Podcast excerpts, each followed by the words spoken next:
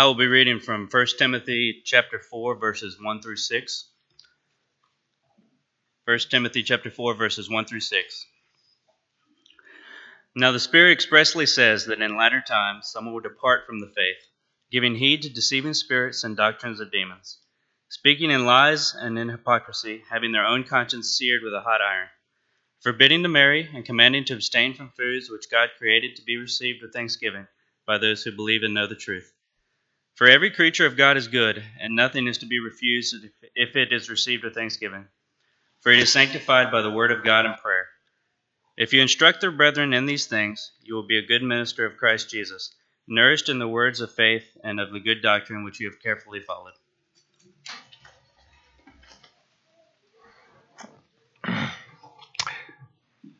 Say good morning to you and glad you're here this morning, especially if you're visiting with us. We want you to know you are our honored guest, as uh, Doug mentioned earlier. And we hope it is that you'll stay around for a few minutes after our worship service is over that we can get a chance to get to know you. We are especially glad that you're here this morning. Before we begin, let me say a couple of things. Uh, thanks to whom thanks is due.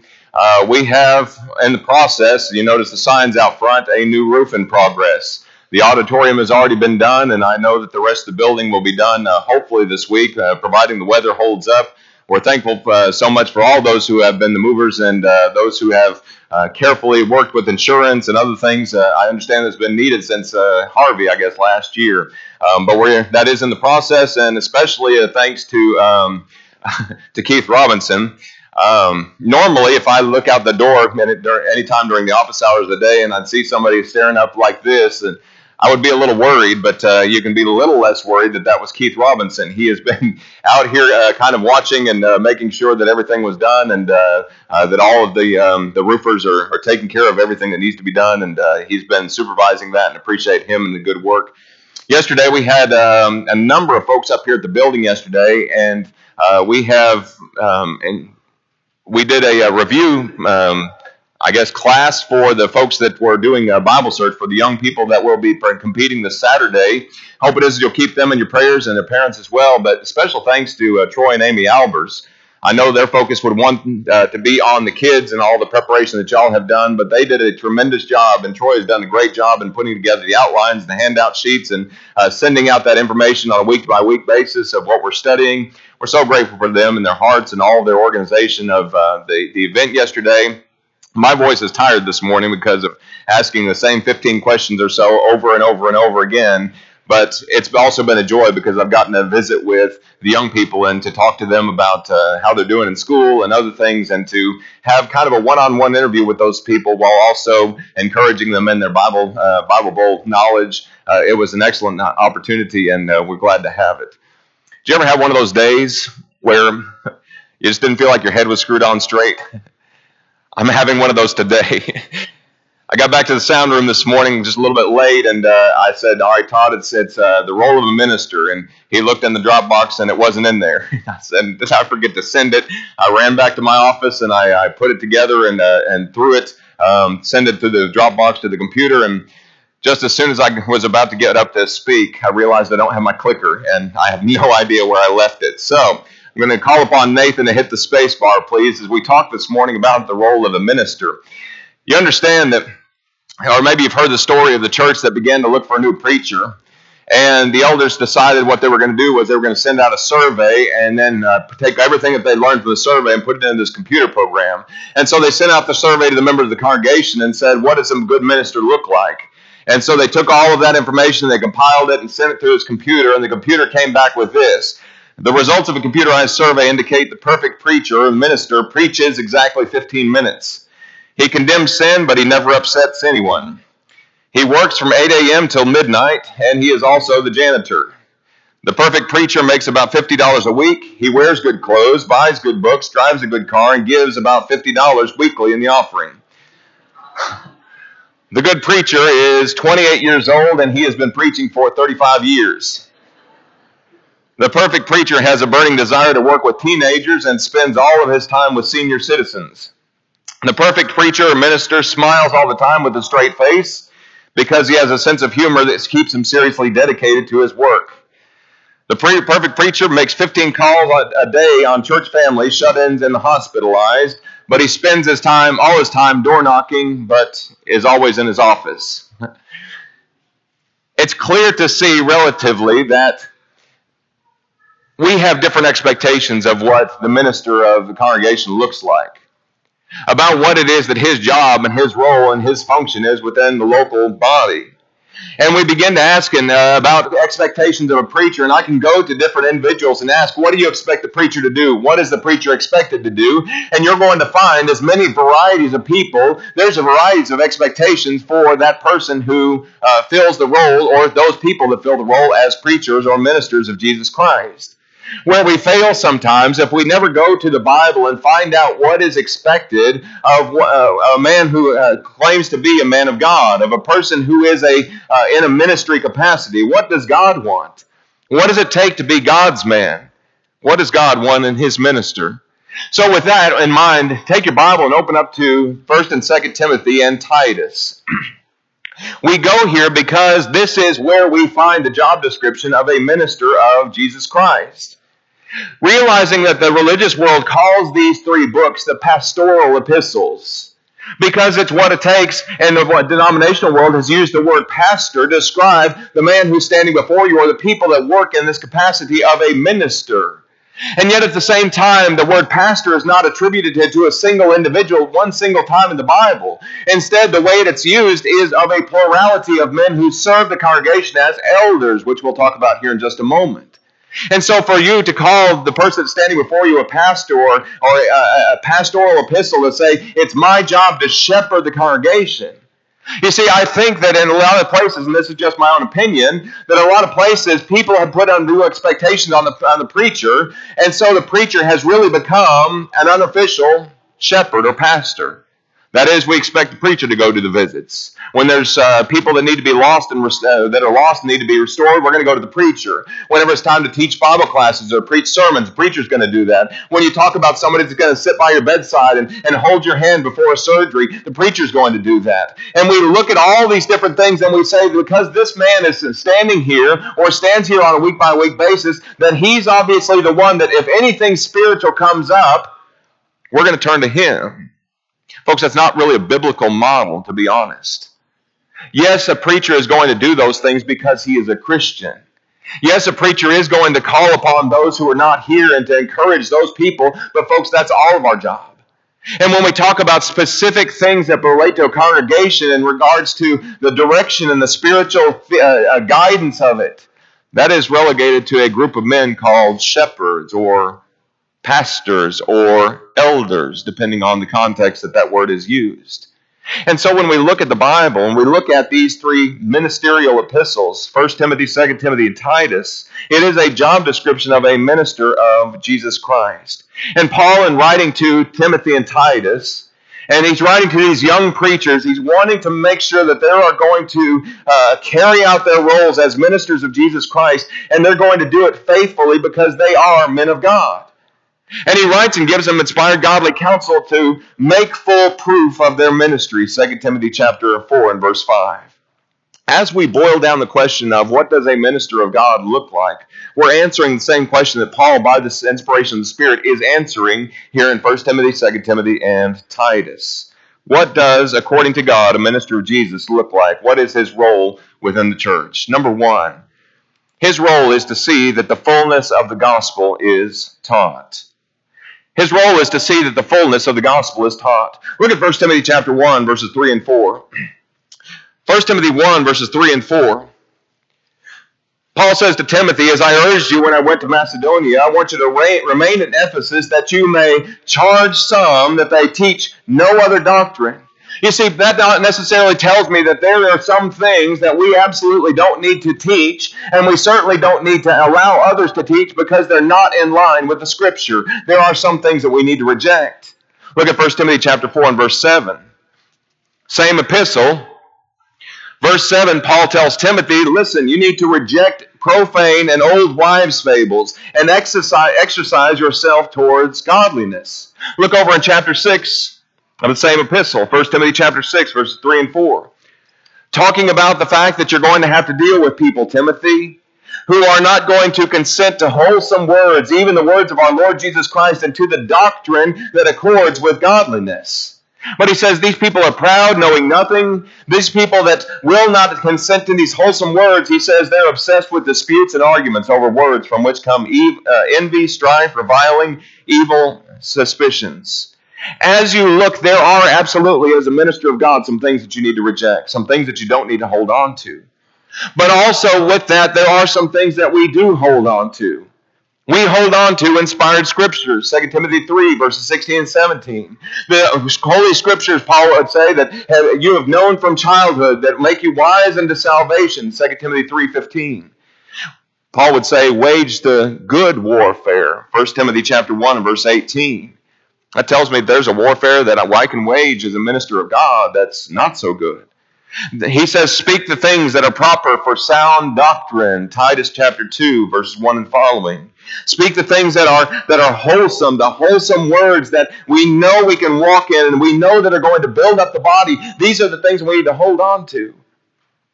Folks, when I look at 2 Timothy 4, especially, there are verbs that are attributed to the preacher in relation to the sound doctrine that we hold on to.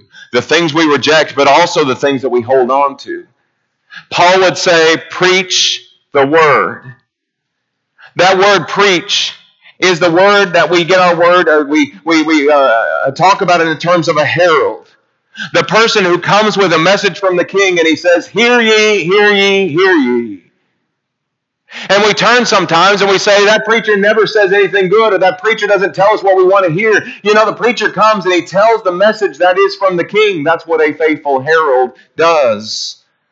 Paul says, Timothy, you need to be a person who preaches the word. And he says, you preach the word with all long suffering and doctrine. You know, there's times that we want to give up on people.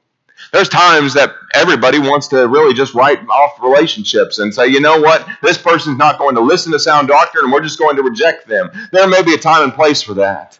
But understanding that if somebody is trying your patience or somebody's going through a difficult part and, and you're looking at them and saying, listen, you're not listening to me there's a element of long suffering, but also that adherence to truth. In warning errors, uh, others of error, and always with a focus on doctrine and giving people time and opportunity to glorify God in their lives. Preacher has a responsibility to make sure that the fullness of the gospel is preached. Teaching all the oracles of God, both the things that are easy to hear, but folks, also the things that are not so easy to hear. The fullness has to be spoken. Number two, we need to grow and encourage church leaders. So much of these epistles and telling Timothy and Titus with how to be good ministers of Jesus Christ have to do with elders and deacons, with making sure people are fulfilling their role within the local body. 1 Timothy chapter 3, verses 1 through 7 tells Timothy, listen, here's the qualifications for those men who would desire to be elders in the church. 1 Timothy chapter 3, verses 8 and following, and for 8 through 12 talk about those who would desire to be deacons. And it's interesting that Titus has the same charge as Timothy. Paul said, I left you there in Crete to set in order the things that are lacking. And one of the things he talks about there in Titus chapter 1 is the appointment of elders in those congregations because there's those who are speaking strange things, perverse things, and he says those people whose mouths must be stopped. When you look at the responsibility for preachers and teachers, look at 2 Timothy 2 and verse 2 in your Bible. 2 Timothy 2 and verse 2.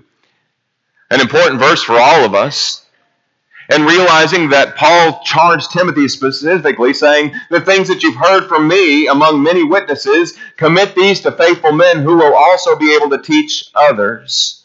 You know, God's people can do a great job sometimes in holding fast to the Lord in this generation. But sometimes we fail to build up and encourage the next generation of leaders and the next generation of those who would take our places. When I look at Joshua and his generation, and I see that, uh, and as Judges begins, Judges chapter 2 and verse 10, when all those generation of Joshua and all those people that faithfully followed the Lord passed away, the next generation arose and they didn't know God, and they uh, behaved in ways that were abominable towards God. I wonder if there was a failure of leadership to pass along those things that people ought to hold on to. And so we think about wanting to encourage and grow the next generation of leaders. Part of a man of God's job, part of a minister's job, a preacher's job is to recognize spiritual potential and with wisdom, encourage and provide guidance in becoming the leaders that God wants. Let me think about this in terms of this. How often do we encourage kids when it comes to sports activities? When it comes to band activities? When it comes to things like uh, academics? Or things like uh, uh, the, the, the community service projects, National Honor Society, and things like that. And yes, all of those things are admirable. But when was the last time we talked to a student and said, you know what, young lady, you are going to be an excellent Bible class teacher one day? You know what, young lady, you are going to be a wonderful, godly mother one day. And talking to our young men, you know what, son, you've got a real talent for preaching. Have you ever thought about becoming a gospel preacher? You know what, son? I know that even if you don't want to be a gospel preacher per se, I know it is that you're going to serve faithfully as an elder one day. And I know it is that you're going to be a godly man because of your character that you're developing now. You see, I think that when we emphasize just the academic and just the uh, just the extracurricular and all of those things, we're failing to remind people that listen, we have a part to play within the local body as well. And helping people to realize their spiritual potential and the gifts and the, the, the, the abilities that they have can serve the church in ways that maybe we haven't even thought of. And so it is when we hold up the hands of elders and deacons today and we talk to them and we say, you know, listen, I, I know that there's not a lot of people that know the, the sacrifices that you make behind the scenes. I know a lot of the things that you do, you uh, other people, you may never get the earthly praise for, but I appreciate you. But then also pointing our young people in the direction of elders and deacons, or even adults in the uh, direction of elders and deacons, and saying, that's what a man of God looks like. That's who it is that we're trying to imitate, and that's who it is that we're trying to follow. Think about this. Number three, minister's role, responsibility is to exercise himself towards godliness. Exercise himself towards godliness. You heard from 1 Timothy chapter 4, verses 1 through 6. 1 Timothy 4, 7 through 16, again, he's going on talking about the character of Timothy as a man of God. And so much of 1 Timothy, 2 Timothy, Titus have to do with these young men, and especially their care for their own souls. Exercise yourself towards godliness, 1 Timothy 4, verses 7 and 8. Be an example to the believer, 1 Timothy chapter 4, verses 12 through 16. it's interesting that in the context he talks about those and saying, Timothy, you make sure that you are an example of the believer. There, and let no man despise your youth. We talked about in Bible class this morning, nobody can hurt your feelings without your permission. And Timothy standing up and behaving as a man of God and doing what's right. And looking and saying, I'm following Jesus Christ. There might have been people that looked at Timothy's youth and say, Yeah, you don't know anything. Yeah, you can't tell me anything spiritual. I've been a Christian for so many years, or I've been alive for so many years, and looking down on Timothy because it is that he's a young man. And Paul says, You don't buy into that, Timothy. You make sure that you're the example of the believers, chapter 4, verses 12 through 16. He tells in 1 Timothy chapter 1, verse 5, have love from a pure heart, from a good conscience, from a sincere faith. Brothers and sisters, when you talk about preachers and teachers and ministers, it ought to be that the servant of the Lord is always seen as an athlete in training, as he would talk about in 2 Timothy 2 exercising what's right, growing in his own relationship, and growing in his relationship with God and others, and encouraging his family as well. In the preacher, it ought to be that you see the hard work and dedication for the cause of Christ. And though it may be that people want to try and take a minister or a preacher and put him in a fishbowl and say, let's let's look at every little aspect of his life and let's let's nitpick and let's look at his kids and let's say, you know, well, you're the preacher's kid and you ought to do. You know what? If my kids never hear the term preacher's kids, I'm okay with that if they're never held up to a different standard than your kids are, because it is that they're my kids, the kids or Troy's kids or somebody else's, folks, we're, we're, we're setting those kids up for failure. Because we're saying you have to obey because you're the minister's child. And not you have to obey because you're God's child. There's a vast difference. One of them will set the child up for anger and rebellion and ruin. The other one will set them up to say, you know what? I may make mistakes. But you know what? I'm following Jesus. And so it is that looking and helping kids to understand, especially the preacher's family and their kids, to understand that we encourage doing the right thing, not because you're the preacher's kids, but because the right thing to do doesn't change. The preacher, the minister, knows he's God's man and nobody else's, and is always trying to glorify God in everything he does. What else? Other aspect of ministry, number four this morning. Strengthen holy relationships within the church. Strengthen holy relationships within the church. Look at 1 Timothy chapter 5. 1 Timothy chapter 5. Paul says, as a minister, Timothy, it's important that you be careful how you treat those who are older than you. 1 Timothy 5, 1 and 2. Timothy, it's also important how you treat those who are younger than you. In saying that, he says, Don't rebuke an older man, but exhort him as a father.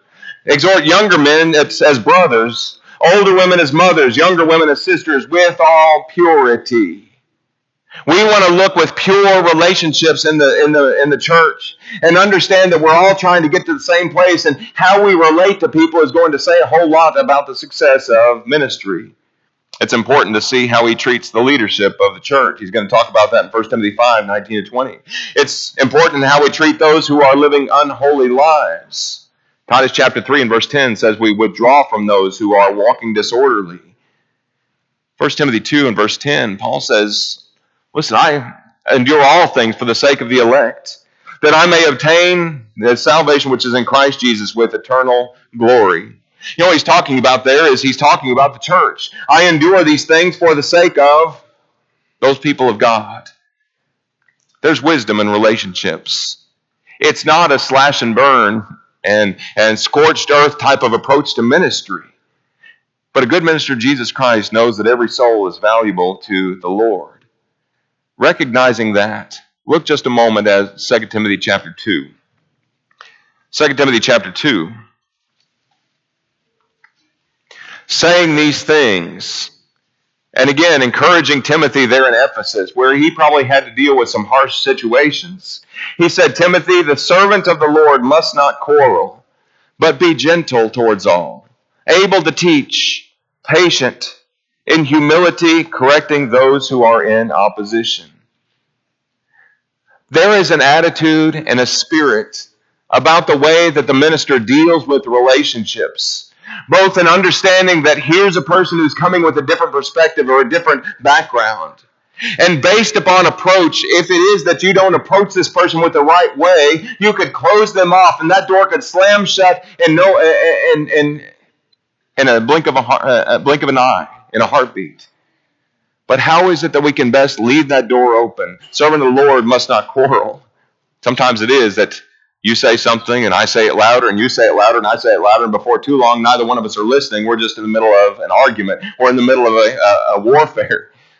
He says, A minister of the Lord is a person that is gentle towards all. He's able to teach and patient in humility, correcting those in opposition. You see, at the heart of it, it's about the golden rule, isn't it? It's about the golden rule. Whatever you want men to do to you, you do also to them. I want people to treat me with patience. I want people not to quarrel with me. I want people to be able to teach me and correct me in humility. And so, how is it that I behave as a preacher, as a minister of Jesus? A minister's goal is to edify the local church and increase and increase uh, and and help the believers grow stronger with the Lord and stronger with each other. Last one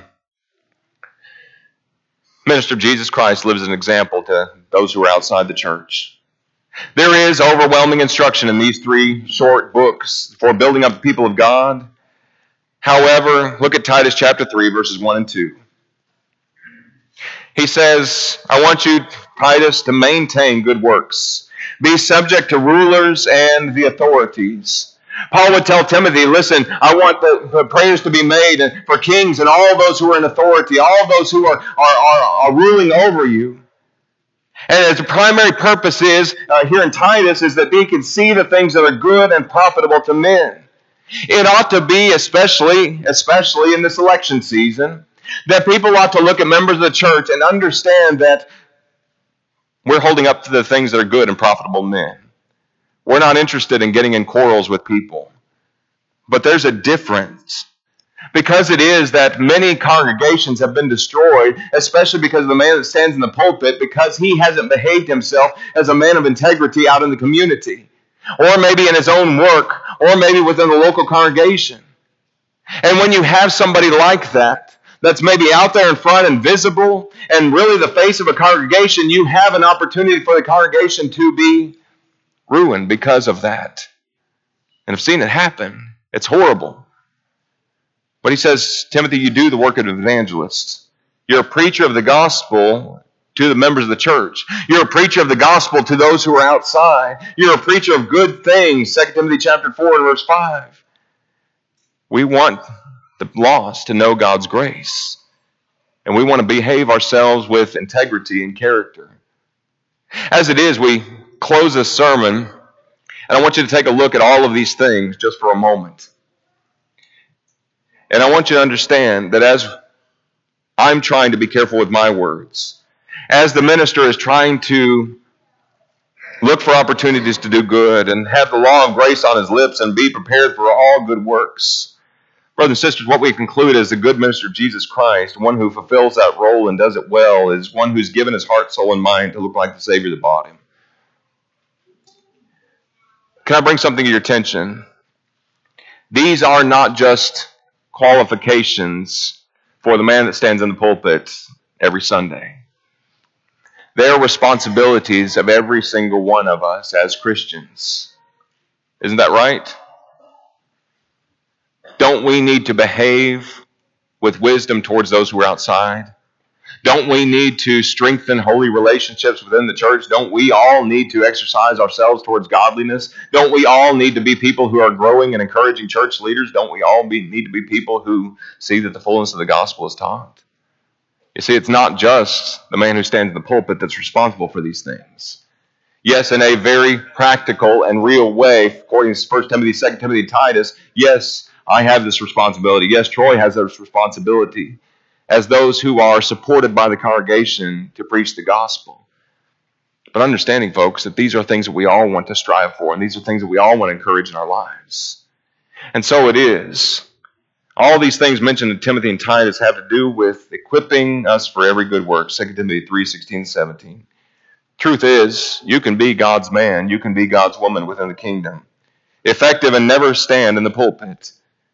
But it takes a life that's committed to Jesus Christ and saying, I want to glorify God in everything that I do, and everything I say, and everything I think. I thank you for so much for your kind attention this morning. Open up your Bible, uh, your songbook, please. The song that Troy announced just a moment ago. Brother and sister, we're going to offer the invitation this morning. As we always do, it's customary. And if it is that you see things in your life that don't need to be there, as we look and examine ourselves in the light of the grace of God, and we think about as Christians the things that we need to change in our lives, is there something that you need changing that we can help you with? We're going to offer this time for that. But maybe it is that you're ready to obey the gospel. You're ready to become a child of God. That would be a wonderful way to end this service this morning. Maybe it is that you're ready to put on Christ in baptism. If if that's your need and you want to be immersed into Christ for the forgiveness of your sins, we're going to offer this now as we conclude the service. Let's stand and sing our invitation song.